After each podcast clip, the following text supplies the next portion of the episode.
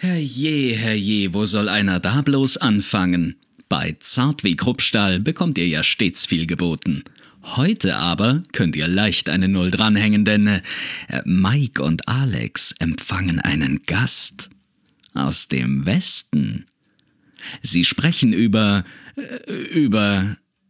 Ach, hört am besten einfach selbst. Viel Vergnügen. Zündung!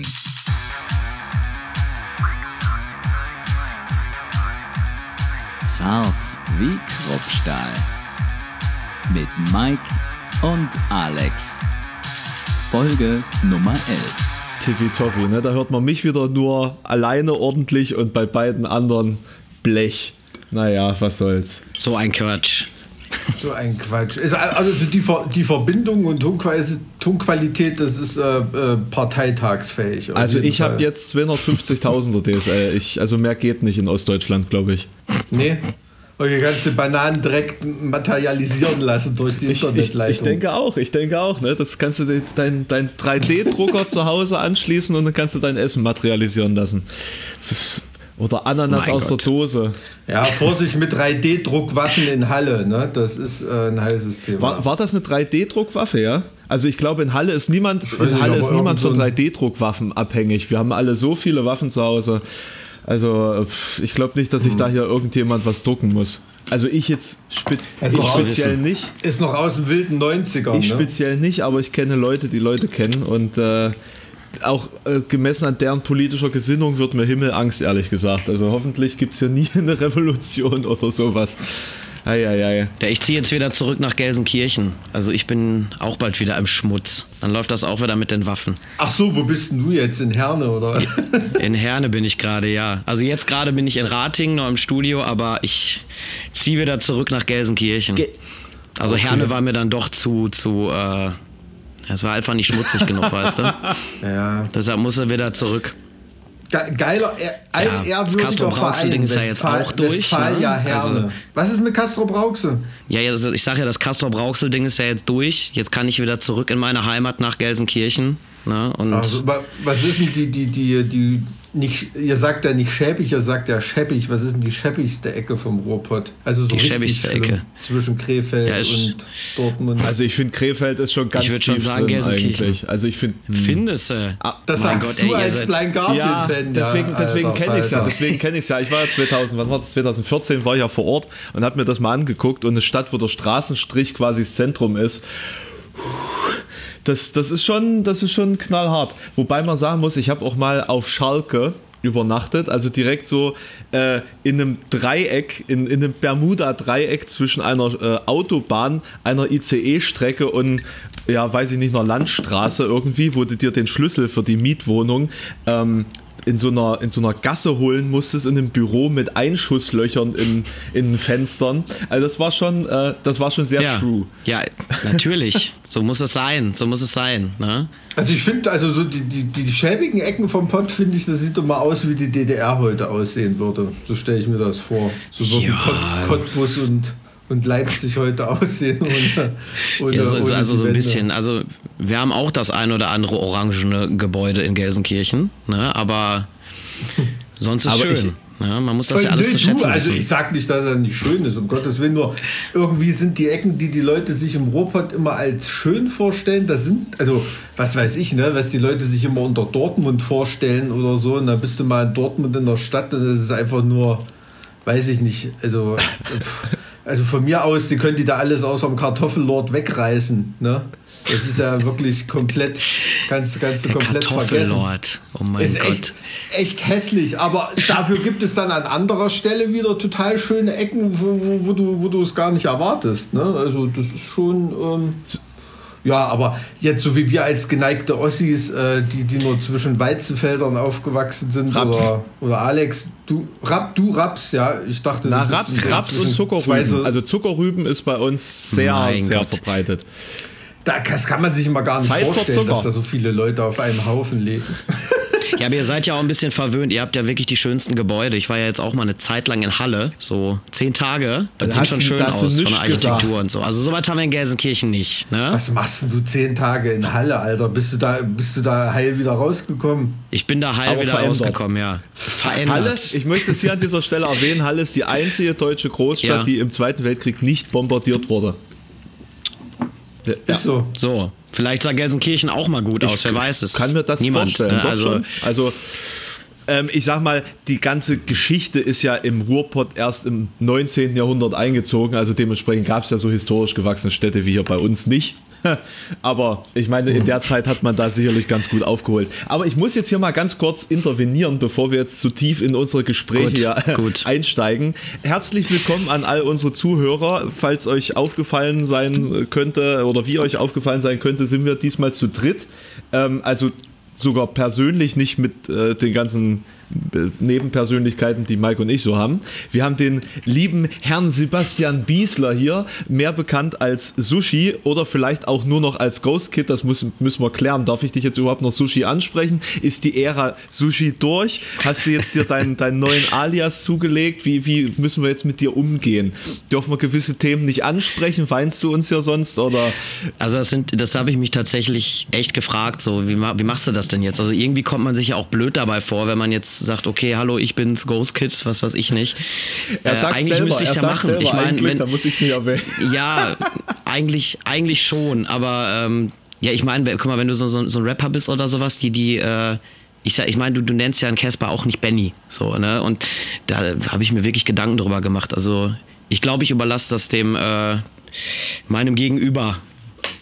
Also für dich natürlich Herr Biesler, ist ja ganz klar, ne? Herr Sehr Prinz. geehrter, sehr geehrter Herr Biesler, ja. Genau, genau, richtig. Nee, aber also ich glaube, was weiß ich, ey, also du, du wirst da immer Sushi sein, irgendwie, zumindest für die Leute, äh, die dich irgendwie kennen. Also ich habe bis vor drei Ja. Minuten nicht gewusst, dass du Sebastian heißt. Ne? Und schau mal, wie oft wir schon, gequatscht haben und uns wie über gesagt, den Weg gelaufen sind. Also Ähm, ich sag mal, wenn äh, da du ja durch diesen Namen ja durchaus bekannt geworden bist und ja auch die, äh, die Fähigkeit, die du unter diesem Namen publiziert hast, ja nicht ver verlernt hast und jetzt irgendwie was komplett Ja. anderes machst. Also du wirst jetzt kein Aktmod, also ich weiß nicht, vielleicht, aber äh, oder oder wirst jetzt Ja, das oder, weiß ich oder, auch oder malst jetzt hier irgendwelche ähm, äh, ja, Gemälde, ähm, Nacktgemälde, keine Ahnung. Äh, dementsprechend denke ich, dass du das durchaus bei derselben Zielgruppe ja auch ähm, benutzen kannst, auch so aus Marketinggründen. Ja? Dass, dass man überhaupt weiß, wer Ja, du überhaupt also- bist, so einfach vom Namen her, bevor sich das dann bei allen herumgesprochen hat. Ja, natürlich. Also ich meine, es ist ja, es ist ja auch immer noch mein Spitzname. Also ich meine, das ist ja, äh, ich glaube, nach der ganzen Zeit, die jetzt so ins Land gezogen ist, da kann man jetzt auch nicht sagen, okay, ich bin jetzt hier der so und so. Oder nennt mich bitte wieder Sebastian.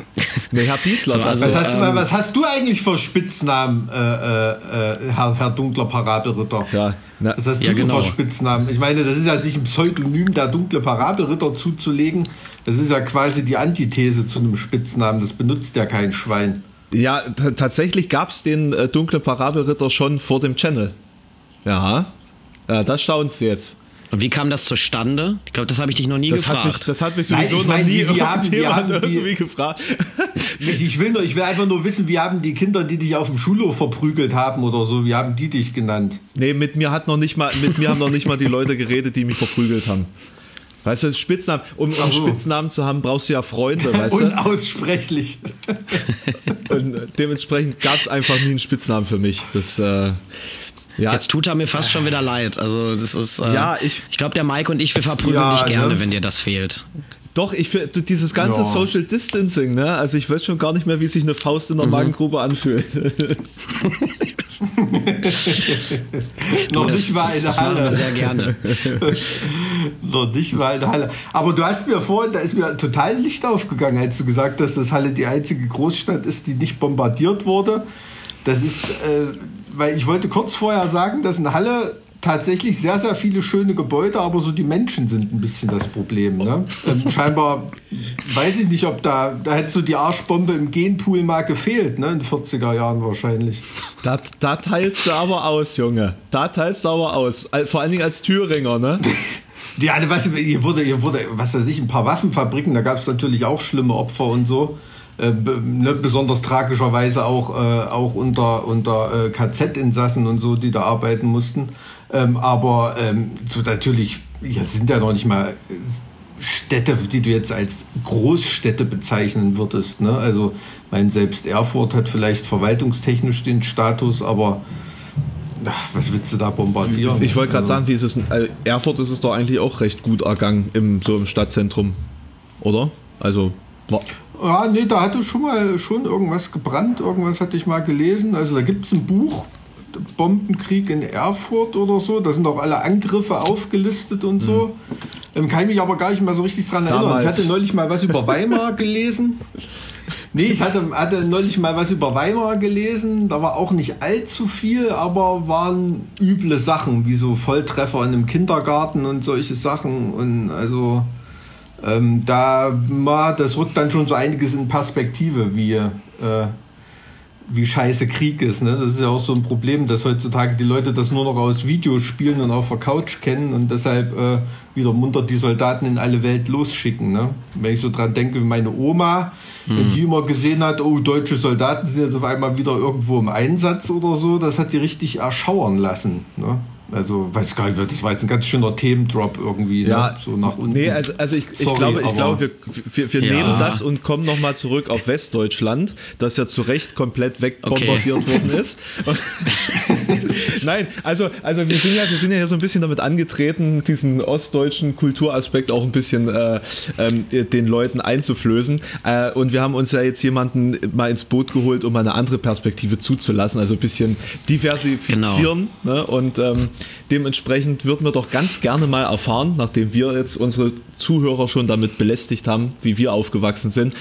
Wie Ja. ist denn der kleine Sushi so aufgewachsen? Und wie ist er überhaupt zum Sushi geworden? Oh Gott, das ist eine ganz, ganz lange Geschichte. Also ich war immer der Kleinste sowieso, ne, um das mal vor, vorweg zu sagen. Wie Warte mal, mal, ganz kurz, wie, wie, wie lang Ja. ist die Geschichte überhaupt? Wie, wie alt bist du überhaupt? Du siehst immer noch aus wie, wie 16. Da denke ich mir jedes Mal, wenn du mir am Weg läufst. Also, mal, wenn du nicht gerade mal verkatert Also die bist oder Frisur, so, die aber äh, Frisur ist eindeutig eine 55-jährige abgehalfter, abgehalferte Hall- Opernsängerin. Mist, der Witz wäre besser gekommen, wenn ich mich nicht verlabert hätte. Tja, Ja, so ja, das ist halt Eloquenz und Witzigkeit, das ist dir halt nicht gegeben, ne? also nicht zusammen. Aber ich finde, die Logopädin hat ganz gut ähm, gearbeitet damals. ja. Ja, ich hatte nie eine Logopädin. Hat die dein Gesicht gemacht? Ich hatte andere die? Probleme. Ach so, okay. Okay, sorry, Sushi. Ey, alles Sprich. gut, alles gut. Wie alt äh, ich bist du? bin, Ich bin tatsächlich schon 32 und ich glaube, ich sehe auch nur Krass. so jung aus und man sieht meine Augenringe nicht wegen, der, wegen dem äh, Handyfilter wahrscheinlich hier, ne? Oder über eine, über eine iPhone-Kamera sieht ja immer alles schöner aus. das ist ja alles einfach so, ne? quasi bei dir gerade. Das ist alles weggebügelt, glaube ich. Also wenn du mich jetzt so sehen würdest, du würdest erschrecken. Ne? Aber äh, ja, Ach, zurück zur Frage, wie bin ich groß geworden? Weil man sich erschreckt, wenn man dich sieht. Nee, weil ich dann nicht mehr so viel Make-up auftragen muss. Und ich mache die Fotos einfach immer so, wie ich gerade aussehe. Weißt du, das ist. Geht schneller, du hast direkt die, die Geschichte erzählt und, und, und gut Hashtag ist. Burg Und, Atlantis. Ja, ja, es, also es ist wirklich so. Auch das Foto, das wird, das wird tatsächlich äh, nicht äh, irgendwie großartig nachbearbeitet oder sonst was, keine Schminke, gar nichts. Es wird einfach um 23 Uhr abends geschossen. Gut, ich habe mir ein bisschen Wasser in die Haare gemacht, das war es aber. Ne? Und äh, das sieht wirklich so aus. Das sind meine echten Augenringe. Aber ich glaube, ich verändere mich jetzt auch nicht mehr großartig. Ne? Also, das Also ist, ich äh, habe ja auch ganz tolle Augenringe. Ich habe ja auch ganz tolle Augenringe.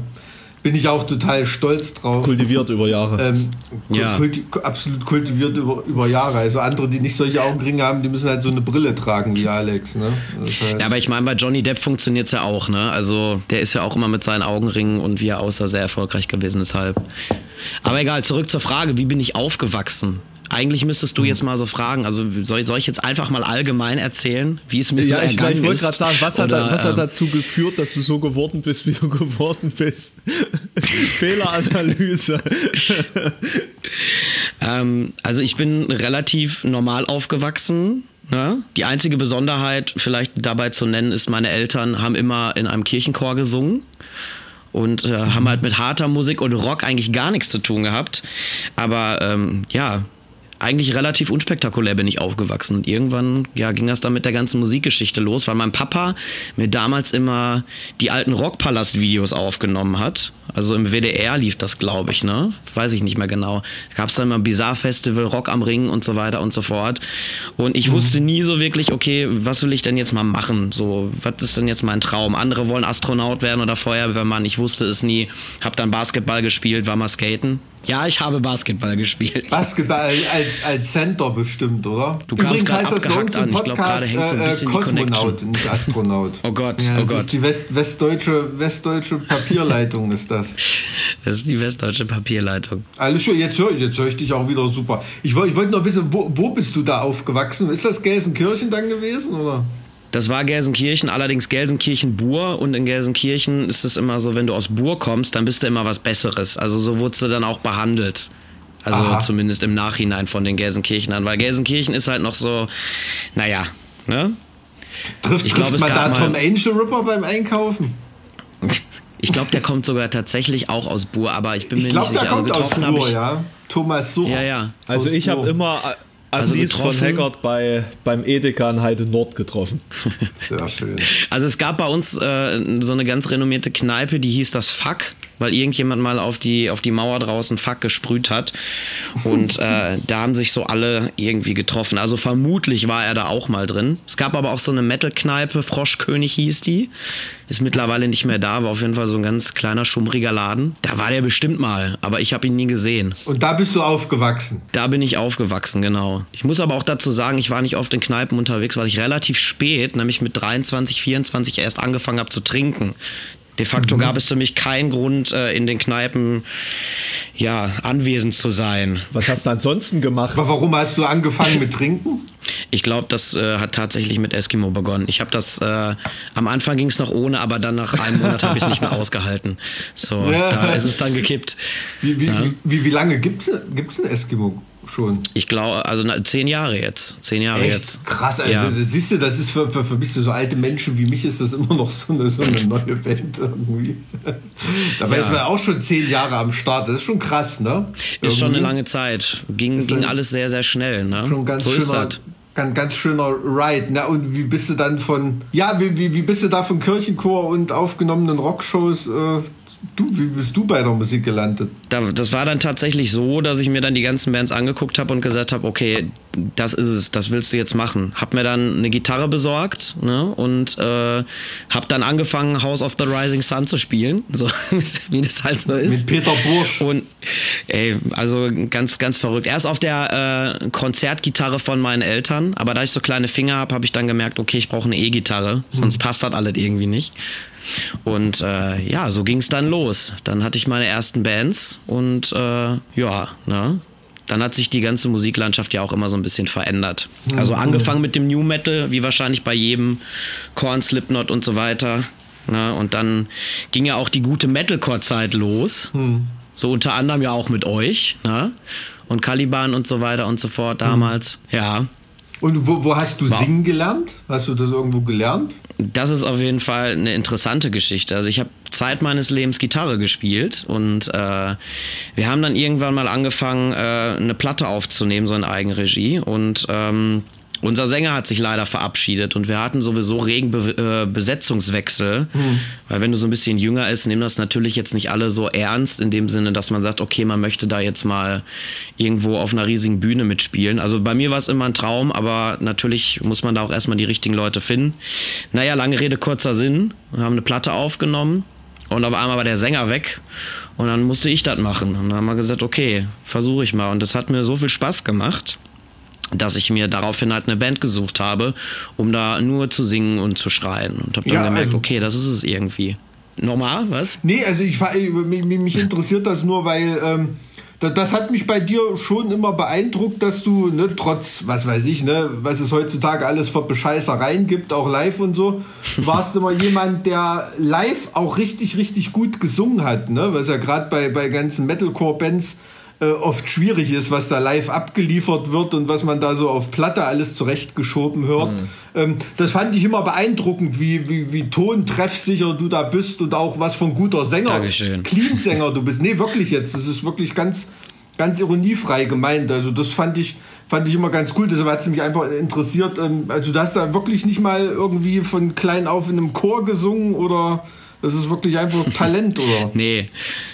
Nee, also ich hatte auch Gesangsunterricht und so weiter. Ich muss aber kurz deine Illusion zerstören. Also hm. äh, die Stimme spielt natürlich nicht immer mit und natürlich haben wir da auch was äh, ne, immer zwischendurch auf dem Track gehabt und dann wurde ah, da mal reingeschoben. Das, das, das meine ich ja, das meine ich ja. Das ist ja heutzutage gang und gäbe, aber trotzdem merkt man ja, wo du live bist und wo nicht. Bilde ich mir zumindest okay. ein. Also sei denn, du bist gar, nicht überhaupt nicht, bist gar nicht überhaupt nicht live, aber ich glaube, so, so war es nicht. Ich glaube, so viel, so viel höre ich davon live schon. Ähm ja, kommt, kommt immer auf den Tag an. Ne? ja, ja, mal hast du gute Tage, da singst du mal mehr, mal weniger. Du, das ist absolut. Ich wünschte auch, dass hm. ein oder andere Blind Guardian Gitarrensolo, wenn wir Valhalla äh, covern, äh, gäbe es auch auf Band. äh, das würde mir den, den Tag sehr, hm. sehr erleichtern. Ne? Also äh, ist schon, ähm, ist schon ja. klar. Ja. Naja. Ist ja, hat, ist der Alex überhaupt noch da? Der, hat, der, der lauscht hier nur äh. Ja, ich, ich, ich höre da doch einfach nur zu. Es, es interessiert mich ja auch, weißt du, hm. sonst hätte ich ja auch hm. nicht gesagt, Sushi, komm doch mal vorbei, erzähl doch mal ein bisschen was. Ich erzähle den ganzen Tag. Genau. Und wir, wir haben uns ja nachher noch ein paar Stündchen, von daher kann ich ja nachher auch noch ganz viel erzählen. Ich habe mir auch gleich noch meinen Twitch-Stream eingeladen. Ich bin ja jetzt auch Streamer, Mike. Ne? Ach so, ja. ja. Wir alle, ja, ja. alle. Das ist natürlich, das ist natürlich eine super Zeit bei Twitch und so anzufangen jetzt, ne, wo saure Gurkenzeit ist, wo kaum jemand was macht bei Twitch. genau, richtig. Nee, es wäre doch, ja, wär doch auch viel zu einfach anzufangen, wenn es noch keiner macht, beziehungsweise wenn es da Bedarf gäbe. Ne? Erst anfangen, wenn, wenn dich keiner mehr sehen will, vor allem wenn dich keiner auf Twitch sehen will und sich dann durchsetzen. Ne? Da, das, halt, das ist eine Competition. Du musst halt mal was, was Außergewöhnliches twitchen. Weißt du, also irgendwie mach doch mal Call of Duty hm. zum Beispiel. Hm. Ne? Nee, also, also ich, ich glaube, du, du, du könntest das schon machen. Mach mal Bartpflege oder, oder irgendwie sowas. Irgendwas Abgefahrenes. Also, weißt, so, du? weißt du, ich beschäftige mich ja ansonsten mit keinem Thema so wirklich sinnvoll. Also kann ich niemandem was hm. Sinnvolles präsentieren. Und äh, deswegen muss ich mir ja, jetzt irgendwelche interessanten Leute einladen, die dann für mich den Stream einfach irgendwie interessant gestalten. Ne? Und äh, ja, so interessant bin ich ja jetzt auch nicht. Ich wie, wie hast du dir eigentlich deine neue Kapelle so zusammengesucht? Die sind ja irgendwie aus, aus, allen, aus allen Ecken und Enden. Ist das so, so Tinder-mäßig oder? das wäre es doch Tinder ja. für Bands. Tinder für also, Bands auf jeden Leute, Fall. Ja, du, mal, ihr wisst doch, du weißt doch, wie das ist. Weißt du, wenn es beginnt und man seine, seine Band aufstellt, so dann findest du ja nie die richtigen Leute. Warum denn nicht einfach Tinder für, für, für Bands? Das ist doch großartig. Das würde, würde, ganz, würde ganz, ganz vieles vereinfachen. Also jetzt bei uns bei HSB würde das äh, nicht funktionieren, weil ja, ja wirklich so ein Haufen, nee. der aus so einer Protosuppe ist, irgendwie aufgestiegen. Da war ja, ist ja, ist ja null gecastet oder irgendwie. Aber ähm, mm. Ja, ich frage, das sind das alles Leute, die kanntest du vorher schon, ja? Oder? Genau, also ich habe mir diesmal, also ich meine, man muss dazu auch sagen, klar, wenn du Solo-Dings machst und äh, machst du natürlich alles selber tendenziell und ich hatte halt auch das Glück, dass ich mir da dementsprechend natürlich auch so ein bisschen die Leute aussuchen konnte und habe dann hauptsächlich darauf geguckt, ähm, passen die äh, in diese ganze Konstellation? So sind das Freunde von mir? Also ich sag mal, Stani und Danny zum Beispiel, die jetzt von Two Reds and Wolves kommen, die kenne ich halt schon seit ich 16 bin. Mhm. Den Danny etwas später, Stani aber wirklich seitdem ich 16 bin. Und ähm, ich weiß halt, dass das einfach gute Jungs sind. Der Steve, mein Schlagzeuger, den äh, kenne ich seit unserer ersten Tour und habe immer mal gesagt, hey komm, wenn, wenn du mal was alleine machen solltest, dann, dann haust du den auf jeden Fall an. Äh, ist auch ein super lieber Kerl. Und äh, den letzten im Boot, den, den kann ich jetzt noch nicht verraten. da, muss noch, da muss noch etwas, äh, etwas äh, diskutiert werden drüber, aber äh, wird irgendwann auch der Fall sein. Also ja, so ist das halt zustande gekommen. Ne? Ja gut, es ja. ist, ist natürlich trotzdem immer, ne, sich lange kennen und befreundet sein und in einer Band zusammenspielen, hm. das ist nochmal zwei Das macht es nachher ne? noch ein bisschen schwieriger am Ende, oder? Weil man da irgendwie sich da nicht so richtige Ansagen geben kann, so von wegen, hier, pass mal auf, ein bisschen... Ja, das stimmt schon. Also es ist, ähm, es ist schon, also einerseits stelle ich mir das schon cool vor, irgendwie, wenn man in, in einer Band ist und, und, man ist so der, der Banddiktator irgendwie, ne? Also kann da wirklich komplett seine, seine eigene Vision durchdrücken. Andererseits mhm. kann ich es mir gar nicht vorstellen, weil, weil man halt dann wirklich irgendwie komplett alleine ist und, und so mit. Äh, bist du da wirklich wie mit Dienstleistern unterwegs oder machst du da alles alleine? Oder? Also ich sag mal, ich sag mal tendenziell mache ich äh, eigentlich alles alleine. Also natürlich gibt es eine Menge Leute, die mir unter die äh, Arme greifen, aber ich äh, treffe halt hauptsächlich alle Entscheidungen. So, mhm. ne? Also klar kann jeder Input geben und so weiter und so fort, aber am Ende des Tages entscheide ich halt. Mhm. Ist aber auch komplett offen so kommuniziert und äh, alle sind damit auch happy. Ja, ja okay. Und, ja, ja. Äh, mhm. ja.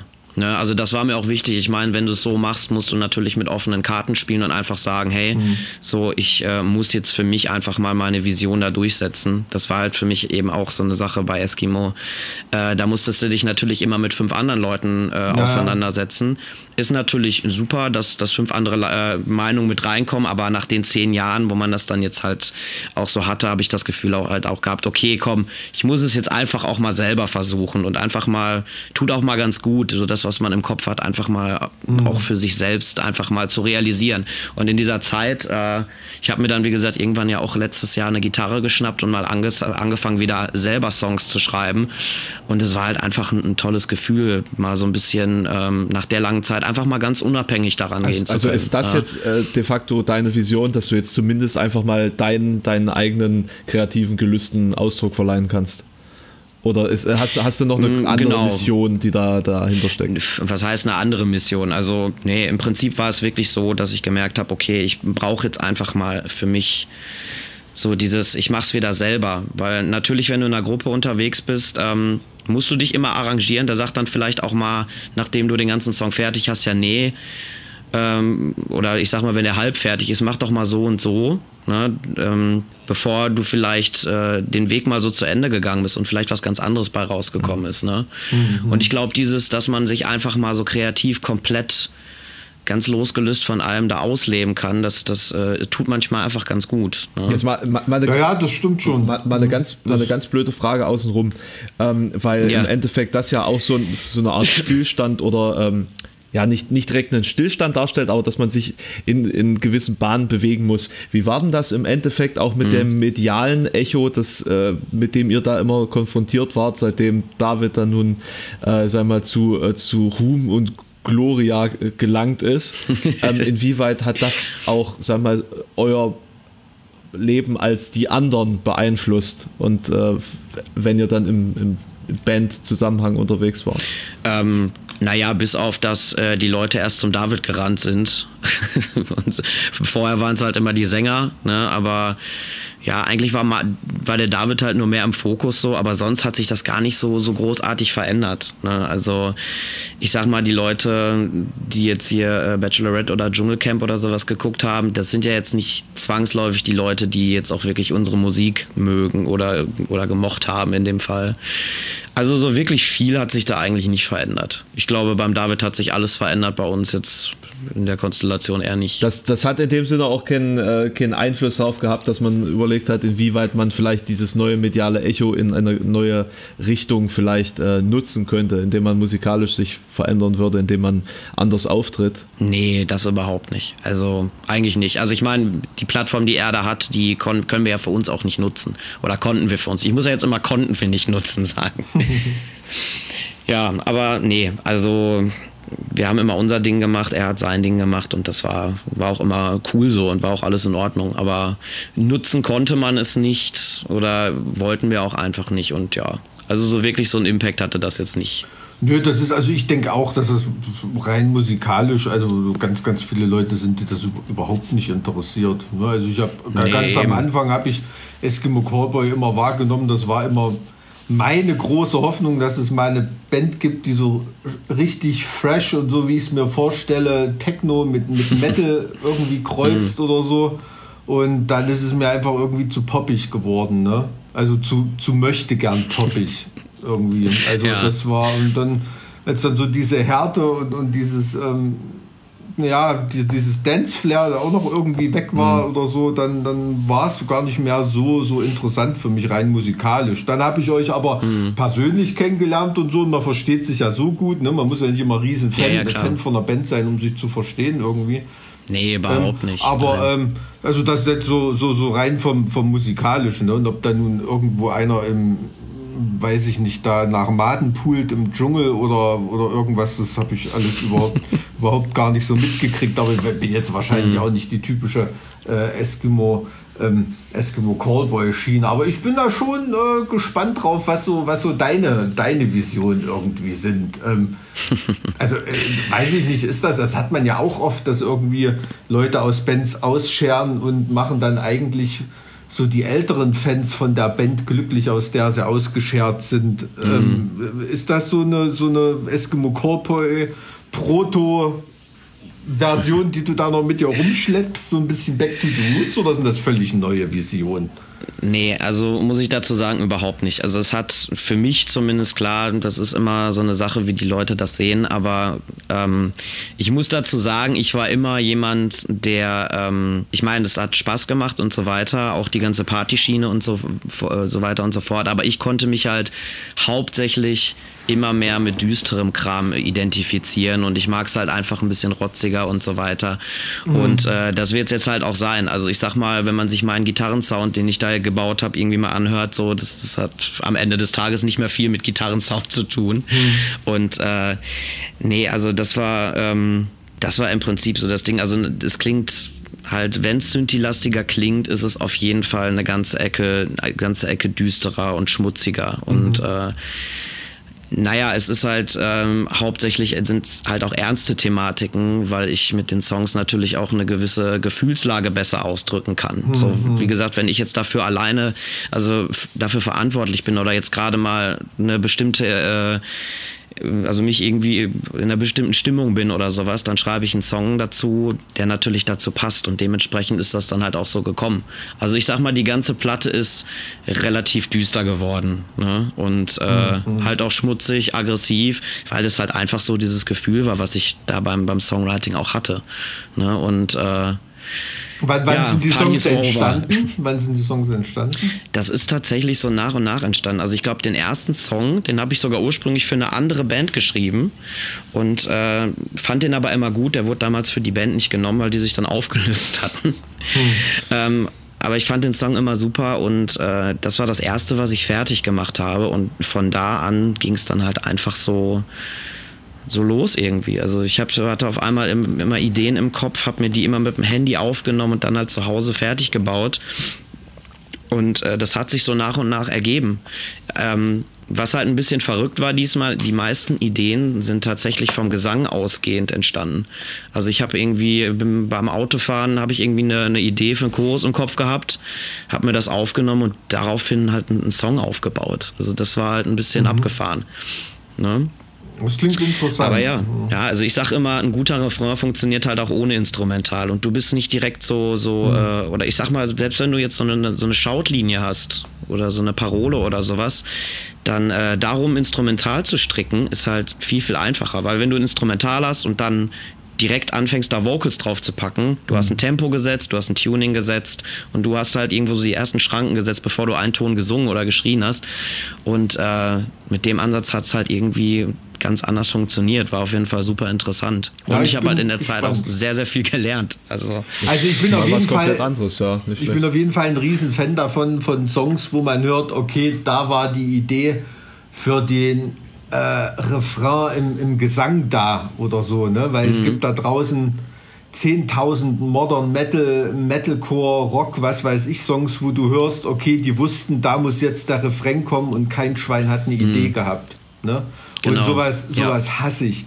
So dieses, so dieses Dahingeplätschere, so auf zwei, drei Alibi-Töne alles hingezogen, aber kein Schwein hat eine Idee für mhm. eine Melodie gehabt. Ne?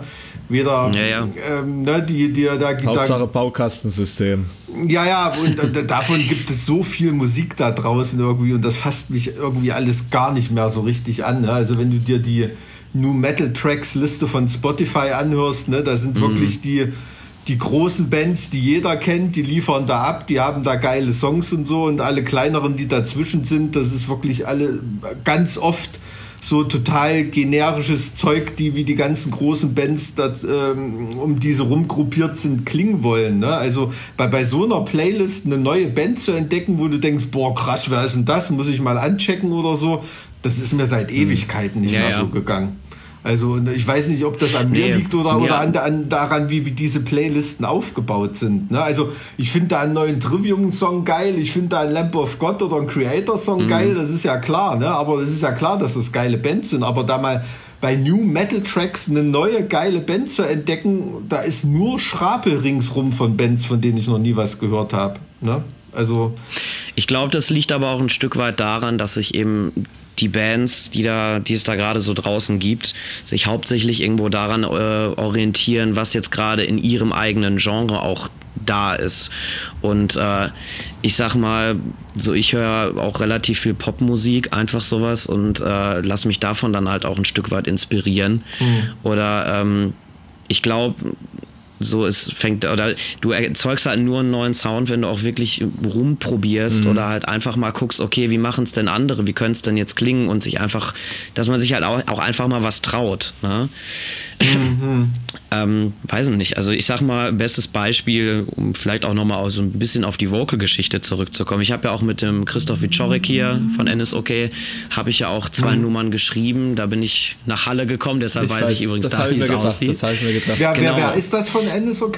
Der, der, der das Studio hat, der das produziert? Oder? Genau, genau, richtig. Aber der hat genau. in letzter Zeit äh, wirklich geile Sachen abgeliefert. Also, ja, ja. also schon ja. Die, die Musikvideos sind auch der absolute Hammer. Mhm. Ja, die haben, also er hat immer, immer ja auch super gute Sachen gemacht. Und ich habe einfach gesagt, ich möchte das auch mal ausprobieren, mit anderen Leuten zum Beispiel zu schreiben. Selbst wenn ich die Grundideen liefere, möchte ich mal sehen, wie das jemand behandelt, der zum Beispiel aus dem Pop kommt. Mhm. So, und das war zum Beispiel der Phil, mit dem ich die ganze Zeit in Berlin war, der halt aus einer ganz, ganz anderen Richtung kommt und so eine Sache ja nochmal aus einem ganz anderen Blickwinkel betrachtet, als jemand mit einem Metal-Background. Mhm. Und zum Christoph bin ich gefahren, weil ich halt immer die Hooks von Ennis okay super fand und gesagt mhm. habe, hey, ich möchte einfach mal mit dir ähm, so, ich möchte einfach mal deinen Input haben. So mhm. und das war dann auch super lustig einfach, weil wir, äh, wir haben einen kompletten Song an einem Tag geschrieben, da war es wirklich so, habe ich gesagt, hey, gib mir mal einen Klick, zeig mal Tempo, alles klar, ich singe dir jetzt eine Hook ein. Mhm. Dann war dann auch so, ja, wie du, wir haben noch, noch gar kein Instrumental. Mhm.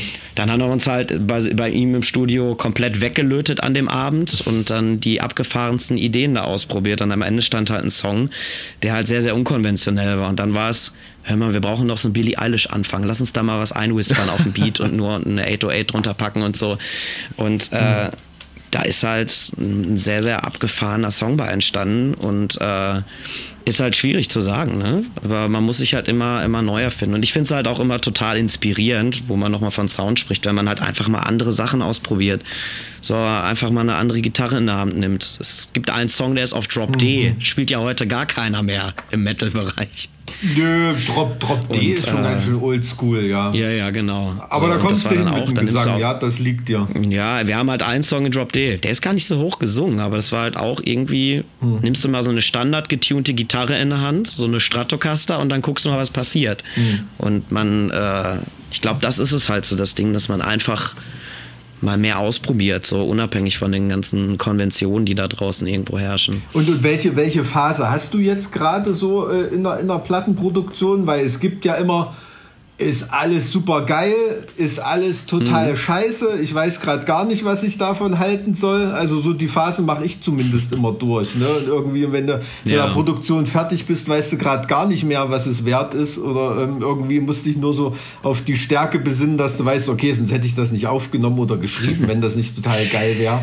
Ähm, da äh, ist es bei mir so, da verliere ich immer so ein bisschen den Mut, bis die ersten positiven Reviews dann eintrudeln, weil wenn man ja, sich ja. dann so ein Jahr an der Platte rumgekaut hat, noch mit ganz viel anderem Input und so weiter, ähm, dann weiß ich immer gar nicht, mhm. was ich davon halten soll, mehr von der, von der eigenen Arbeit. ist, das, ist das bei dir auch so? Wo bist denn du, stehst denn du da jetzt gerade? Also ich bin jetzt gerade im Studio und nehme halt komplett den Gesang neu auf und ähm, ja, wir machen jetzt das fertig, was wir halt fertig machen können. Und natürlich geht man da nochmal so durch alles durch. Ne? Und mhm. einige Teile waren zum Beispiel auch noch nicht fertig. Äh, ich bin gerade so an dem Punkt, man hat eine Vorproduktion fertig gemacht, um natürlich halt auch mal ein passendes Label zu finden und so weiter, um mal zu zeigen, wie klingt das denn überhaupt alles? Mhm. Und äh, man ist natürlich total an diese Vorproduktion gewöhnt. Ne? Und äh, jetzt ja. wird halt alles nochmal neu aufgenommen und natürlich ist der Sound nicht gerade da, wo er sein soll. Also ich weiß gerade nicht, wie das am Ende klingt. Ich bin fest davon überzeugt, dass es super gut wird. Ne? Aber man hört sich dann auch zum Beispiel einfach an so Sachen fest, die vielleicht sogar in der Vorproduktion schlechter waren. Dann war teilweise gar kein Text da drauf. Ne? Ja, ja. So, ja. Und genau, ja, ich, halt weiß, ich, so, weiß, ich weiß, genau, so weiß genau, was du meinst. Ja. Ja, Ja, es genau. ist schwierig, also gerade auch bei, bei Gitarren oder Drum-Sounds oder so, ne, Mhm. das sind manche Sachen, die hast du dir dann so festgehört im Demo irgendwie. Und Ja, ja. Ähm, da brauchst du dann eine Weile, bis du das auf der, auf der Platte ähm, akzeptieren kannst irgendwie. Das ist wirklich, Mhm. ähm, wirklich, das ist wirklich schwierig. Also ähm, auch Ja, eine ja, große Gefahr. absolut. Also es ist wirklich was dran, dass viele Leute sagen, in manchen Demos, da ist so eine Magie, ähm, die man auf Platte dann gar nicht mehr so reproduzieren kann. Ne? Also muss man aufpassen. Also bei Mhm. Ja, uns ist klar, ganz sicher. oft, dass wir Demospuren dann auf die Platte mitziehen. Ne? Ja, und, und gerade vor allem beim Gesang kommt das auch oft vor. Mhm. Ne? So, Hm. äh, was ich, was ich gerade sagen wollte, ihr verliert euch natürlich jetzt hier sel selbstverständlich in der Theorie sehr tief, aber wir müssen natürlich auch bedenken, dass äh, die, diesem Podcast nicht nur Berufsmusiker folgen, sondern auch Leute, die so wie ich absolut keine Ahnung von irgendwas haben. Ähm, Okay. also tendenziell vielleicht sogar ein bisschen mehr als ich, aber ähm, lasst uns doch, lasst uns doch von, äh, von Stratocaster ähm, Erfahrungsberichten und Drop D äh, Gesprächen und sowas äh, mal wieder zu äh, Sphären kommen, die äh, auch Konsumenten ähm, wahrnehmen, geistig. Okay. Alles klar. Ja, du, gibt's, gibt's denn äh, eine Deadline? Wann, wann kommt denn was raus? Wie wird das jetzt sein? Ist das jetzt eine, ein, einfach nur ein Studioprojekt?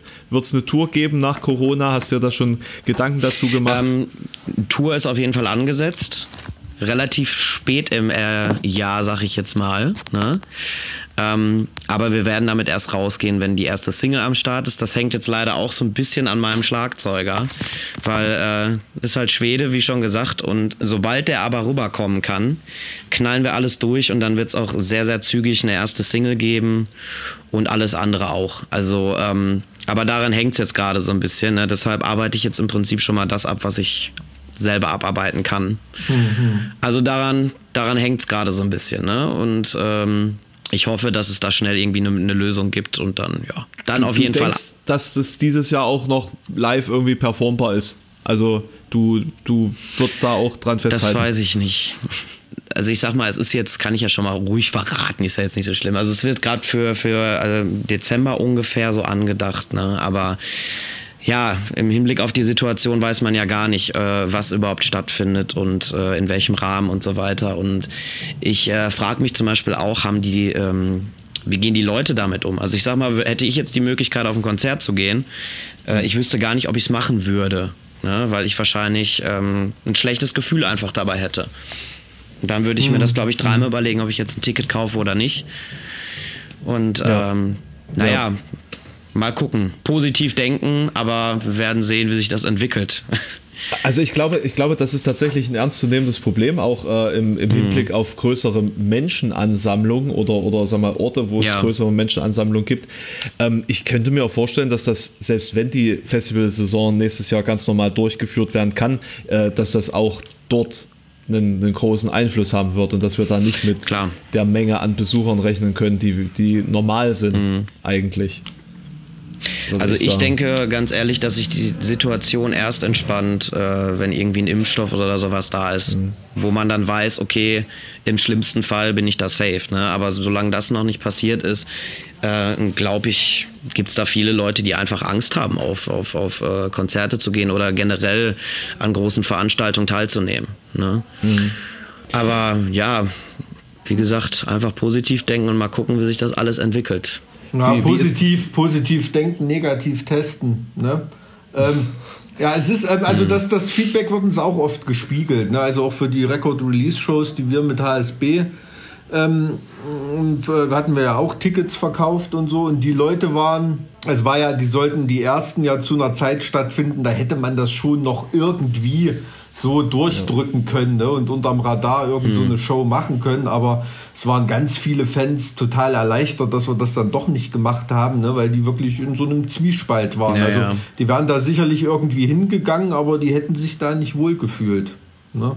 Und deshalb waren, äh, war da, waren da viele sehr dankbar, dass wir das ähm, dann auf erstmal auf unbestimmt verschoben haben. Also das ist schon klar. Also ich denke, in der Sportart, dass man wirklich eine, eine Show spielt, ähm, dass das ein schwitziger Club mit einer geilen Party ist oder so, das wird dieses Jahr auf keinen Fall irgendwas stattfinden. Mhm. Also bin ich mir relativ mhm. sicher. Mhm. Ja, Sag mal, Sushi, so. wie, wie, wie, ist denn, ja. wie ist denn da deine Situation eigentlich gerade? Also, äh, wie, wie hältst du dich da über Wasser? Wie, ähm, wovon lebst du gerade so? Äh, fährst du nebenbei Pizza aus, um das Album zu finanzieren? Wie, wie ist gerade so deine Situation? Also ich sag mal, ich habe tatsächlich äh, relativ viel Glück gehabt. Ähm, weil ich jetzt gerade so in diesen Zeitraum komme, wo man natürlich von einem Plattenlabel oder von einem Verlag oder so weiter halt Vorschüsse bekommt. Und äh, damit kann ich natürlich erstmal eine gewisse Zeit überdauern einfach. Ähm, man muss dazu aber auch natürlich sagen, ich fange jetzt quasi zumindest was die Infrastruktur angeht, äh, einfach bei Null an und muss dann natürlich auch jeden äh, Cent dreimal umdrehen. Und klar, du kriegst dann erstmal eine ganze Stange Geld, musst davon aber auch natürlich ähm, ja, deine Band erstmal aufbauen. Ne? Also ich sag mal, es, es wurde ja noch nicht eine Gitarre gekauft, wo wir da bei dem Thema sind. Und äh, es wurde noch kein Musikvideo gedreht und so weiter und so fort. Das muss ja alles irgendwo ein Stück weit auch davon abgedeckt werden. Und na klar, wenn jetzt Live-Konzerte wegbrechen, ähm, kann es auch nur noch eine Frage der Zeit sein, bis ich dann auch wirklich Pizza ausfahren muss. Man weiß es nicht. Ne? Aber jetzt im Moment ist es äh, erstmal so, dass ich da eigentlich über die Runden komme irgendwie. Ne? Hm.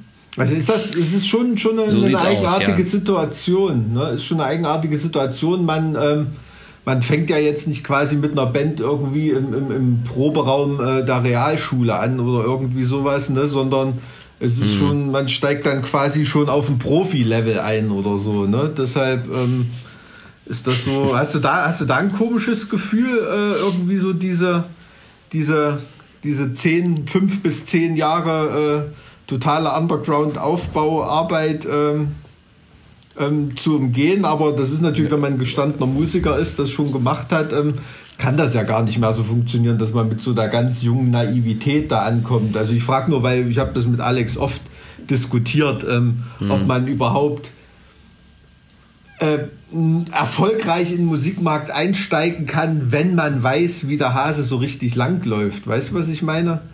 Ähm, also mit Herzblut so, quasi. Ja, ja, so, so, diese, so diese Naivität, die man eigentlich als junge Band hat, die ist ja ganz, ganz viel Gold wert. Ne? Und so als gestandener Musiker ist man da ja schon so mhm. ähm, oft, ja, wie, wie soll ich sagen, wie, wie drücke ich mich da freundlich aus, so oft gefickt worden, ähm, dass, es, ähm, ähm, dass man da an die wahre Liebe nicht mehr glauben kann. Ne? Weißt du, was ich meine? Mm, ich sag mal so, ähm, Natürlich hat man schon, schon viele doofe Sachen auch mitgemacht und weiß natürlich, wie es im schlechtesten Fall laufen kann. Ne? Aber ich sag mal, am Ende des Tages, um ganz ehrlich zu sein, war das zum Beispiel für mich auch ein, ein Punkt, warum ich bei Eskimo ausgestiegen bin, weil ich gesagt habe, hey, warum mache ich das denn alles noch? Okay, ich muss meine Miete bezahlen. Das ist aber nie der Grund gewesen, warum ich angefangen habe, Musik zu machen. So. Und hm. ähm, das war für mich tatsächlich der, der größte Aspekt, wo ich gesagt habe, hey, so das ist es nicht mehr, was es, was es mal war für dich. Und ich denke halt ganz, ganz oft zum Beispiel an dieses Gefühl, was ich wirklich hatte, so wie du sagtest, wenn man anfängt, noch eigentlich gar nichts weiß, aber einfach dieses Gefühl, was man hat, hey, ich habe jetzt meinen eigenen Song aufgenommen. Der klingt mhm. zwar komplett wie Scheiße, aber dieses Gefühl, dass man einfach mit seiner eigenen Energie und seinem Herzblut da was erschaffen kann, was dich selber berührt. Und mhm. äh, dieses Gefühl ist einfach so mit der Zeit abhanden gekommen. Das ist jetzt aber wieder da. Und ähm, weil man einfach merkt, okay, ich drücke da gerade etwas Persönliches von mir aus. Und mhm. ich glaube, ähm, deshalb bin ich da eigentlich so, so, ein Stück weit resettet. Und was halt noch besser ist, natürlich, man hat jetzt die Erfahrung, man weiß auch, okay, am Ende des Tages kommt es gar nicht darauf an, wie groß du bist oder vor wie vielen Leuten du spielst, wie erfolgreich du bist oder ob du deinen Porsche fährst, sondern einfach, dass du eine, eine Geschichte erzählst, die Leute da draußen berührt. Mhm. Und äh, ich glaube, wenn man, wenn man das nicht vergisst, also einfach nicht vergisst, wo man herkommt, so dass es, äh, dass man damals noch nicht mal für eine Kiste Bier gespielt hat und trotzdem glücklich war, wenn man das irgendwo im Hinterkopf behält, dann hat man auch immer Spaß daran, neue Sachen zu entdecken, auch in der Musik, selbst wenn man das eigentlich schon vom Grundprinzip her kennt. Ja, okay, also das ist zumindest, äh, also die Antwort würde ich volle Punktzahl geben. Auf, auf jeden ja. Fall. Also, nee, finde ich, find ich total gut, weil, weil da ist eben mhm. diese, diese Option, dieser, dieser Weg, den du mit Glück, Naivität ähm, und, und, und ja, und, und trotzdem Leistungswillen da beschreiten kannst, der zum Erfolg führen kann, aber nicht muss, der ist dann immer noch offen, mhm. wenn man so denkt. Ne? Und so dieses, dieses, dieses Verbissene, dieses Verbissene nach den, nach den Charts und nach der Kohle zielen, was so vielen Musikern, die dann irgendwann mal auf Ego-Trips gehen, eigen ist, ähm, mhm. das ist eben dieses Hinderliche, was ich meine. Aber da, ne? da, da, kommt ja nochmal so ein anderer Punkt dazu. Ähm, wie sieht es denn aus mit der Angst zu enttäuschen? Also du hast ja jetzt äh, doch schon eine Fanbase, Leute, die Erwartungen an dich haben, Leute, die wissen, was du kannst ja. und wie, wie du so klingst, sage ich mal. Äh, inwieweit treibt das vielleicht dich auch gedanklich so ein bisschen? Oder äh, merkst du da, dass es da vielleicht auch gewisse Hindernisse gibt, die, die dir das mitgibt? Mhm ich habe halt auch immer generell Musik so als, als Gesamtpaket äh, betrachtet. Also ich sag mal, deshalb habe ich zum Beispiel auch kurze Seitenanekdote. Ich habe, bevor ich zu einem Label gegangen bin, halt auch einfach mal mit dem Mirko zum Beispiel, einem guten Freund von mir, acht Musikvideos an einem Tag gedreht.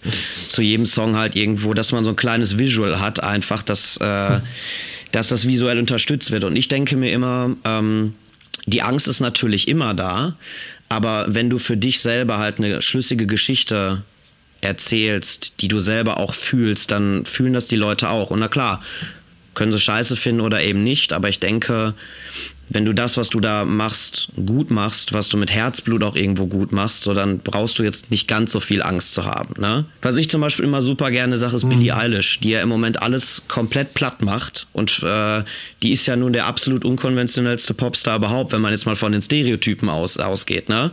So, das waren ja immer die, die müssten immer alle super gut aussehen, mhm. Topfigur haben, Sex-Cells und was weiß ich nicht. Und dann kommt da so eine Billie Eilish, so eine kleine mit grünen Haaren und macht halt alles platt. Ne? Und ich glaube, solange es sowas äh, gibt in der Musik, ähm, dass, dass da einfach Dinge, wenn man sie anders macht, halt überraschen können. Ähm, ja, und das ist ja, ist die, man, das ist ja die Masche dahinter. Das ist ja dieses Stereotype Abgreifen der Tumblr-Girls, sage ich jetzt mal, mhm. dass man denen quasi ein, ein äh, Vorbild vor die Füße setzt und so ein E-Girl im Endeffekt, also in so einer leicht abgeschwächten Version. Ja, gut, gut. Klar, klar, das ist jetzt die, die wie soll ich sagen, die Analyse hinterher, ne? aber dass es Billie Eilish trotzdem so fühlt und so meint und andere Leute sie nur ordn äh, richtig in den Zeitgeist kommerziell mhm. eingeordnet haben, das ist ja die Leistung von jemand anderem. Also ich habe es ganz oft, dass ich Musik irgendwie scheiße finde oder bestimmte Kunst scheiße finde, aber trotzdem merke, dass sie mit mhm. Herzblut gemacht ist und das nötigt mir dann wieder so einen Respekt ab. Ähm, dass ich mich darüber absolut nicht lustig machen kann, dass ich es total respektiere und auf eine bestimmte Art dann auch wieder cool finde. Also zum Beispiel war für mich Samsas mhm. Traum war immer so eine Band. Ne? Also für, für mich musikalisch mhm. total äh, eine ne Katastrophe, dem kann ich überhaupt nichts abgewinnen, aber mit, mit, wie viel, mit wie viel Enthusiasmus und wie viel Arbeit da, da drin steckte und ähm, wie extravagant das war oder so, irgendwie fand ich es dann trotzdem auch, auch, immer, auch immer wieder interessant. Ich glaube, das, also, das Stilmittel war erbarmungslose Selbstüberschätzung vom Herrn Kaschte. Das war, glaube ich, das, das na, Stilmittel. Kann, kann, natürlich, kann sein, aber Selbstüberschätzung schützt ja nicht davor, mit Herzblut mhm. zur Sache zu gehen. Ne? Ähm, das ist ja manchmal vielleicht sogar eine, vielleicht sogar eine. Naja, eine, gut, eine Grund, gut, das ist ja, das ist ja eine Sache, da kannst du auch die Kassierer Aber, aber weißt du, was ich also meine? Hauptsache, Hauptsache dann überzeugt sein von dem, was man macht und einen Scheiß drauf geben, was man, was man, äh, welche Reaktion zurückkommt. Das ist halt Authentizität, ja. Wenn du genau das machst, was du irgendwie ausdrücken fühlst, ja. Ja, aber genau, genau das ist, das ist, das ist eben das Ehrliche, das auch noch eben durchzuziehen, wenn man gerade in dem Moment merkt, ey, das findet hier gerade jeder total scheiße, aber trotzdem bin ich das, ähm, ähm, fresst, es, fresst es einfach. Ne? Also das, das beeindruckt mich dann schon, weil das eben genau das Gegenteil ist von diesem 0815 Musiker-Interview-Gesülze, wo immer gesagt wird, ja, ich mache das ja für mich selber und ähm, mir ist egal, wie die Leute darauf reagieren, blub und es wird einfach nur mhm. kommerzielle Soße abgeliefert. Ne? Das ist ja wirklich in jedem, wenn du eine Musikzeitschrift aufschlägst, ist das, das so der so die Bottomline in, in, jedem, in jedem zweiten Interview. Also das ist wirklich ähm, mit, total langweilig mittlerweile. Also da finde ich finde ich Leute, die mit Herzblut zur Sache gehen und egal, ob dabei Scheiße rauskommt oder nicht, ähm, finde ich dann wirklich beeindruckend und das sind für mich dann richtige Künstlerpersönlichkeiten. Also muss ich ganz ehrlich sagen. Ja, da, gut, Ja, das, ist also- ja auch, das ist ja auch die Basis jeglichen Ja, künstlerischen Schaffens, dass man aus sich selbst äh, heraus irgendwie so, ein, so einen Drang hat, den man irgendwie ähm, elaborieren möchte oder in, in ein Gewand kleiden möchte. Ja, das ist ja das, das die Grundlage und die Frage ist ja nur, inwieweit kann man sich das irgendwie ähm, am Leben erhalten oder, oder weitertragen, wenn man seinen initialen, ähm, seinen initialen, die, diese initiale Zündung schon hatte und quasi das schon einmal ausgedrückt hat, was einem da vielleicht seit seiner Jugend irgendwie auf der Seele gebrannt hat. Ne, wie man das weitertragen kann und vielleicht über Jahre oder Jahrzehnte sich irgendwie beibehalten kann oder ähm, und, und was noch viel spannender ist, wie man das vielleicht bei einer Veränderung der Gefühlslage oder der gesamten Lebenssituation trotzdem noch ähm, in einer anderen Form vielleicht noch ausdrücken kann, ohne dabei seine Authentizität zu verlieren. Na, ich glaube, du musst dich halt selber auch irgendwie immer neu fordern. Also ich habe mal zum Beispiel gesagt, sag mal, wenn du in einem komplett dunklen Raum bist oder in einem roten Raum, schreibst du einfach anders, als wenn du, was weiß ich, nicht draußen an der Sonne sitzt oder in einem, keine Ahnung. Also ich glaube, wenn du relativ lange dabei bist, musst du einfach überlegen, okay, wie fordere ich jetzt meine Kreativität weiter? So, es kann ja auch zum Beispiel sein, du guckst einen Film und auf einmal äh, siehst du eine bestimmte Thematik ganz, ganz anders. Oder ja, keine Ahnung, Gedichte lesen oder was auch immer. Es gibt ja so viele Möglichkeiten, sich halt auch inspirieren zu lassen einfach. Ne? Und wenn man wenn man sich einfach damit mehr auseinandersetzt und beschäftigt, ich glaube, dann äh, reißt, dieser, reißt dieser Faden auch nicht ab, weil man dann immer irgendwo neue Bereiche für sich selber erschließen kann.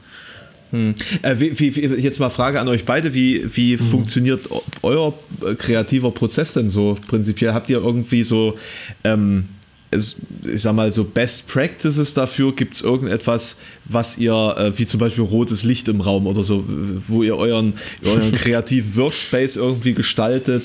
Äh, gibt es bestimmte Impulse, die ihr dann, ähm, sag mal, versucht aufzurufen? Wie, wie geht das bei euch normalerweise so? Also vonstatten? bei, bei, bei HSB, also was ich da ähm, an Musik und die Songs, die ich schreibe oder so, also ich bilde mir da nicht ein, dass das irgendwie ständig äh, irgendwie ein neues Level von absoluter Kreativität ist. Ne? Also eher im, eher im Gegenteil. Bei uns ist so die, ähm, ähm, die Schwierigkeit oder die Challenge ist eher, ähm, sich nicht zu weit dav davon wegzubewegen von den Trademarks, die man, die man irgendwie geschaffen hat. Ne?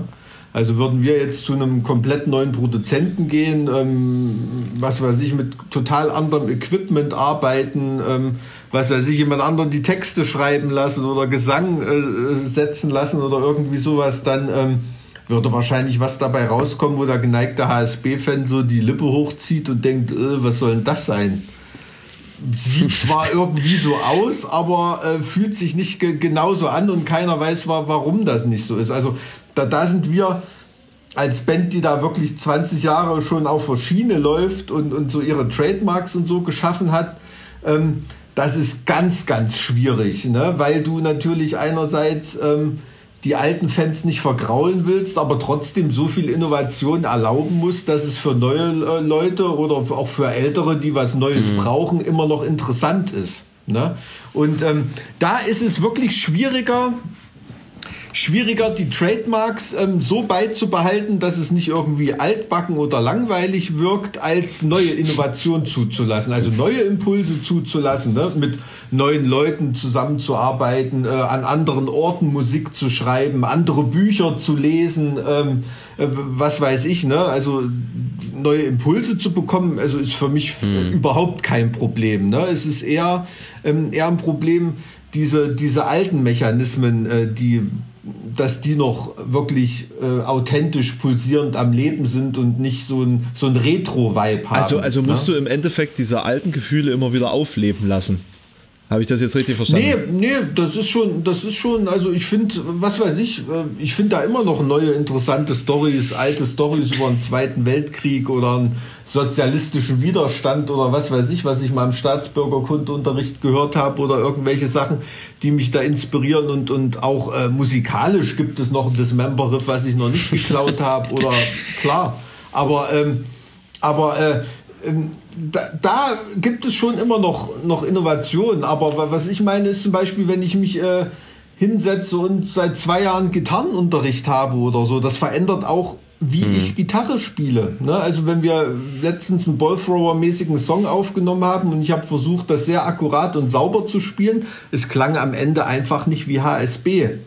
Weil als wir die Trademarks gesetzt haben, habe ich viel beschissener Gitarre gespielt und ähm, es ist dadurch so ein Breitwand-Sound irgendwie entstanden, weil es nicht akkurat übereinander gespielt war, weil ich das damals gar nicht konnte. Das, das klingt wie eine the fucking Ausrede, Alter. Ich muss, ich muss äh, nee, Low-Level Gitarrist bleiben, so. weil also ansonsten kennt keiner meine Band wieder. Unperfekte, perfekte. Ja, also Alex, weißt du, was meine Oma, meine Oma immer gesagt hat? Ähm, dumme Leute, die haben immer viel zu lachen. Ne? Im falschen Moment gelacht. Ähm, nee, das, kann, das, kannst, das, kannst du, das kannst du, kannst du nicht nachvollziehen, wenn du, wenn du, wirklich, wenn du wirklich nicht Musiker bist. Aber es ist, ähm, weiß ich nicht, wer in seinen älteren Jahren Johnny Cash auf einmal ein Killer-Gitarrist gewesen oder so, mhm. der hätte nicht mehr wie Johnny Cash geklungen. Also es ist, äh, es ist einfach so, oder stell dir mal Joe Cocker mit Gesangsunterricht vor. Oder was weiß ich, da gibt es tausende Beispiele ähm, oder, oder Kurt Cobain ja, ja, im Studio glatt gezogen oder, oder mit Autotune. Ne? Also das ist, ähm, das, das kommt, kommt wirklich vor. Und wir haben auf unseren ersten Platten der Gitarrensound, der klingt einfach so. Wir haben da mal versucht, Zeug zu re-recorden. Ähm, du musst eigentlich mit, mit Absicht die Gitarren so verstimmen, wie die bei diesen Aufnahmen waren, damit das so halbwegs klingt wie früher. Sonst hat es nicht aber, dieses aber, aber am Ende, am, e- am Ende ist das ja eigentlich das Gegenteil von Authentizität, oder? Wenn man, wenn man sich hm. anstrengen muss, um dieses, die, die, das wieder darzustellen, was man mal war, obwohl man sich also ganz da muss ich befindet. dich absolut loben. Da hast du den Finger total in die Wunde gelegt, weil das ist ein absolutes Paradoxon, dass es so viel harte, bewusste Arbeit ist, diese Authentizität aufrechtzuerhalten. Das stimmt. Ja. Also da gebe ich dir absolut da, recht. Nett, nett von dir. Nett, Aber nett, Sushi, erzähl du mal, wie, wie, ist das bei dir? Ich bin mal wieder absolut begeistert von deiner wie, Freundlichkeit heute. Sushi, jetzt die Frage nee, aber, an dich weißt, genau. was ich meine? Also, warten die ganze Zeit nur. Alles ja. gut, ich, hab, ich habe interessiert zugehört, also alles in Ordnung. Wie war nochmal die Frage? ja, was, wie, wie äh, findest du äh, in deinen kreativen Flow? Das ist tatsächlich ganz unterschiedlich. Also jetzt, wo es dann so ein bisschen freier war, also ich sag mal, so, die, so blöd es jetzt anhört, aber irgendwo kommt die Kreativität dann einfach so. Also es ist, es ist wirklich so entstanden. Du sitzt im Auto, denkst an irgendwas und keine Ahnung, auf einmal hast du irgendwie eine, eine Linie im Kopf oder äh, teilweise auch Töne oder sowas, ne? Und dann tippst du die ein oder äh, singst die mal eben so, so blöd über die Voice Message, äh, Quatsch, über das Voice Recording und sowas ein und ähm, dann äh, gibt es aber auch, ja, also im Prinzip ist, ist das zum Beispiel eine Variante. Oder, also was, was mich, was meine Kreativität immer anregt, ist, wenn du halt einfach neues Zeug hast. Also nimmst du eine super hässliche Gitarre in, in der Hand, du spielst darauf anders, als wenn alles super toll ist. Und äh, wenn da ein Klavier steht, irgendwo bei der mhm. Tante mhm. zu Hause, so entstehen meistens meine Ideen. Also es ist total weird. Also ich glaube, wenn ich mich wirklich da hinsetze und sage, ich möchte jetzt einen Song schreiben, klappt es einfach nicht. Also das sind mehr so Zufallsdinger. Mhm. Oder ähm, also eine wirkliche Struktur gibt es da, glaube ich, gar nicht bei. Und ich glaube, das ist auch ganz, ganz stark abhängig davon, in was für einer Gefühlslage du dich gerade befindest. Also es war teilweise, wenn es mir mal richtig beschissen ging, habe ich teilweise komplette Texte so runtergerasselt und genau das auf den Punkt gebracht, was ich da sagen wollte. Wenn ich das dann aber musste, da hat es dann nicht geklappt. Mhm. Ne? Und ähm, genauso ist es halt auch, wenn du eine Gitarre in der Hand nimmst. Also du, ähm, wenn du, wenn du gerade schlecht drauf bist, schreibst du komplett anders oder irgendwie hörst du da auf einmal einen Ton und der inspiriert dich oder irgendein Geräusch. Also es gibt total viele Klamotten. Ne?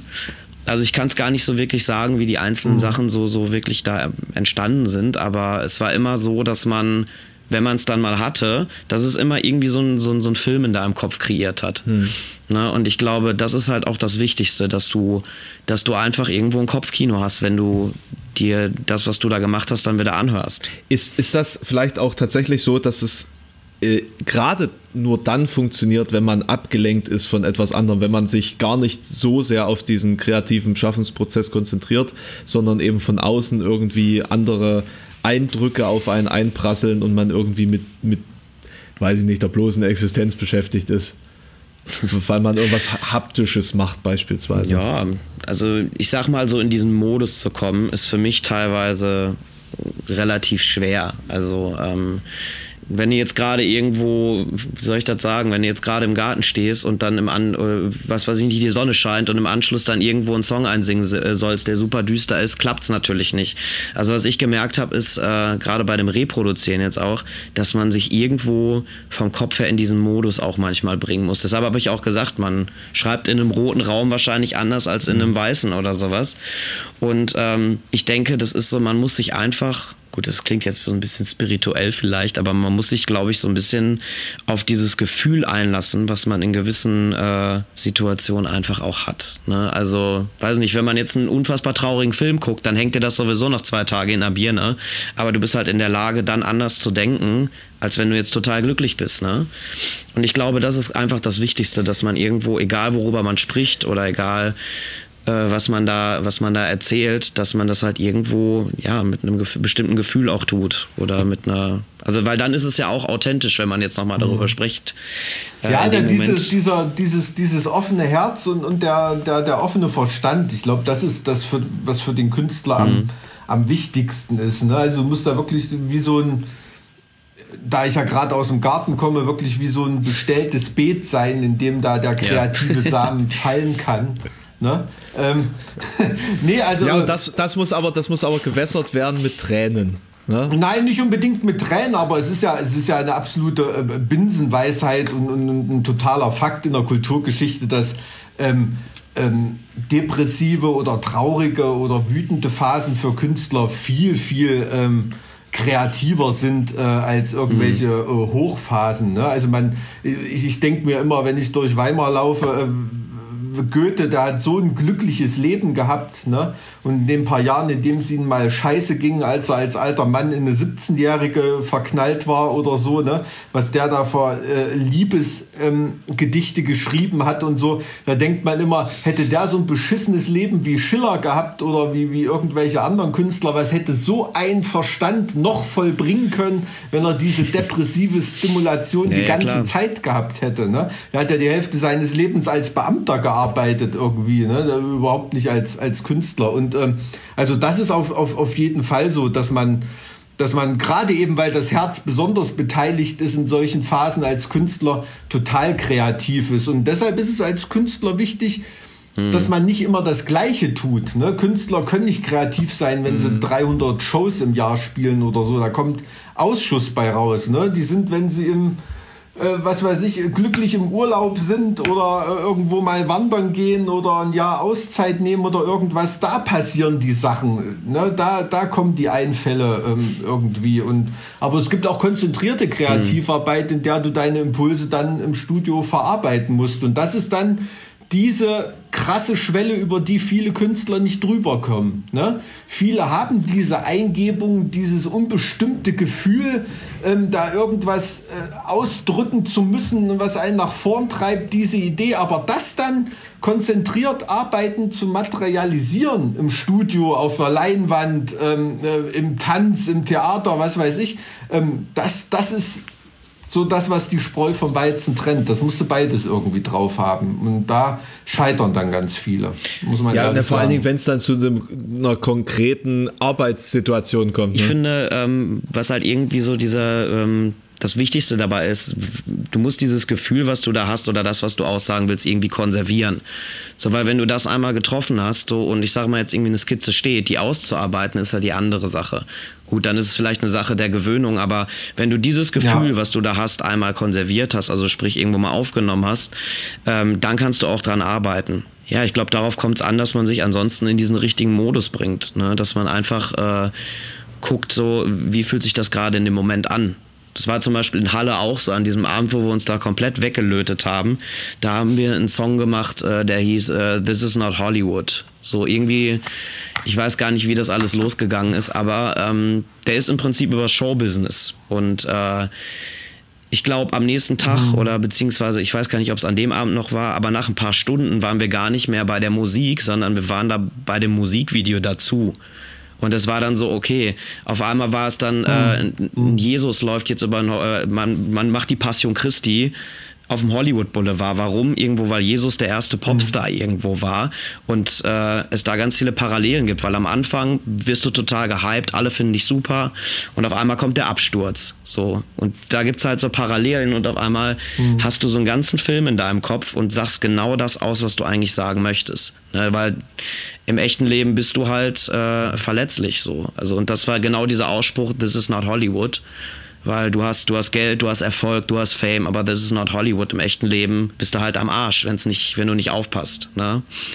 Und äh, da sind so viele kreative Eindrücke einfach entstanden. Und vielleicht ist das auch genau deshalb so gewesen, weil wir uns da einfach wirklich äh, Vollgas die Kante gegeben hatten und in der Situation aber dann komplett in dieser Gefühlswelt auf einmal drin waren. Ne? Und ähm, ja, das ist halt bei jeder Idee wahrscheinlich anders, die man dann Ja, anfängt. ich verstehe schon. Also, aber vergiss mal bei Jesus Ja. das Comeback nicht, ne? Am, am dritten Tage zu Ostern.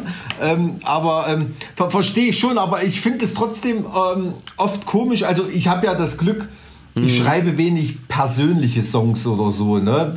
Das eher. Außer das über die Türpitz. Das war schon sehr persönlich. Also, das ist, das ist ja mein Lieblingsschlachtschiff. Hast du mittlerweile ein Lieblingsschlachtschiff? Nee. Nein. Ich, Da brauchen ich, wir- naja, du, also ich, ich interessiere mich ja dann doch eher für, für Segelschiffe und also die HMS Victory ist schon ein äh, schönes Ist ein Schiff. schönes Schiff, ja. Ich glaube, ich glaube, äh, die, die Beagle von, von Darwin mag ich am meisten. Und die Fram von. Amundsen. Nee, gar Okay. nicht. Gar Ja. nicht. Es hat mich, hat mich tatsächlich auch nie wirklich interessiert. Ja, aber ich hab ähm, mal, da, da brauchen wir uns über deinen Lieblingskampfpanzer dann gar nicht zu unterhalten, Alex, oder was? Hast du auch nicht, wahrscheinlich. ich habe mich halt von dem für eine ganzen traurige äh, unterschwelligen. Militarismus äh, hier in Sachsen-Anhalt nicht anstecken lassen. Das war mir immer ein wenig zu, das war mir immer ein bisschen zu proletarisch, weißt Ah, okay. du. Aber ähm, ja, ich weiß nicht, vielleicht ist das ja doch wieder Hochkultur mittlerweile mit ein bisschen zeitlichem Abstand. Keine Ahnung. War das, war das jetzt eigentlich das erste Mal Podcast für dich? Weiß ich gar nicht. Also bestimmt habe ich schon mal irgendwann einen gemacht, aber ich glaube, nee, ich glaube, glaub, es war wirklich das erste Mal. So ein bisschen. Also das ist zumindest in unserem Podcast das erste Mal, dass jemand irgendwann sagt und nicht irgendwann. Deshalb, deshalb hat sich das auf jeden Fall schon gelohnt. Also ich habe mich sehr gefreut, mal wieder mit dir zu quatschen. Ja, ich mich auch. bei- Ruf doch mal an. Ich schick dir, ich schick, äh, schick mal meine Nummer rüber. Dann müssen wir mal Kaffeekränzchen hier Ja, machen. auf So. jeden Fall. Auf jeden Fall. Weißt du, der kommt nach Halle, ja, sagt nichts und naja. Ja, du naja, hast doch auch nichts gesagt. Ihr nur, macht ihr nur. Na, ich wusste doch nicht, dass du in Halle bist. so interessierst du dich für mich. Alles klar. Wer kommt schon nach Halle? Ich wollte gerade sagen, sonst kommt niemand nach Halle. Das ist halt einfach so, ne, da Nee, hält man Al- Alter, Halle, Halle ist on the rise, auf jeden Fall. Wirklich. Also da, ich stelle immer mehr Sachen fest, die in Halle irgendwie stattfinden. Das ist ganz eigenartig. Mittlerweile ist auch gefühlt Ja. jedes Bundesinstitut und was weiß ich, wird irgendwie nach Halle geschoben. Ich fand es auf jeden Fall ganz schön. So. Das freut mich. Und ich hoffe, ich hoffe, Genau. dass äh, unsere Ja, Zuhörer danke das auch sehr. äh, so empfunden haben. Und dann sind wir auf jeden Fall wahnsinnig gespannt, was da ähm, am Klavier deiner Tante entstanden ist, wenn das dann irgendwann veröffentlicht wird. Nicht wahr?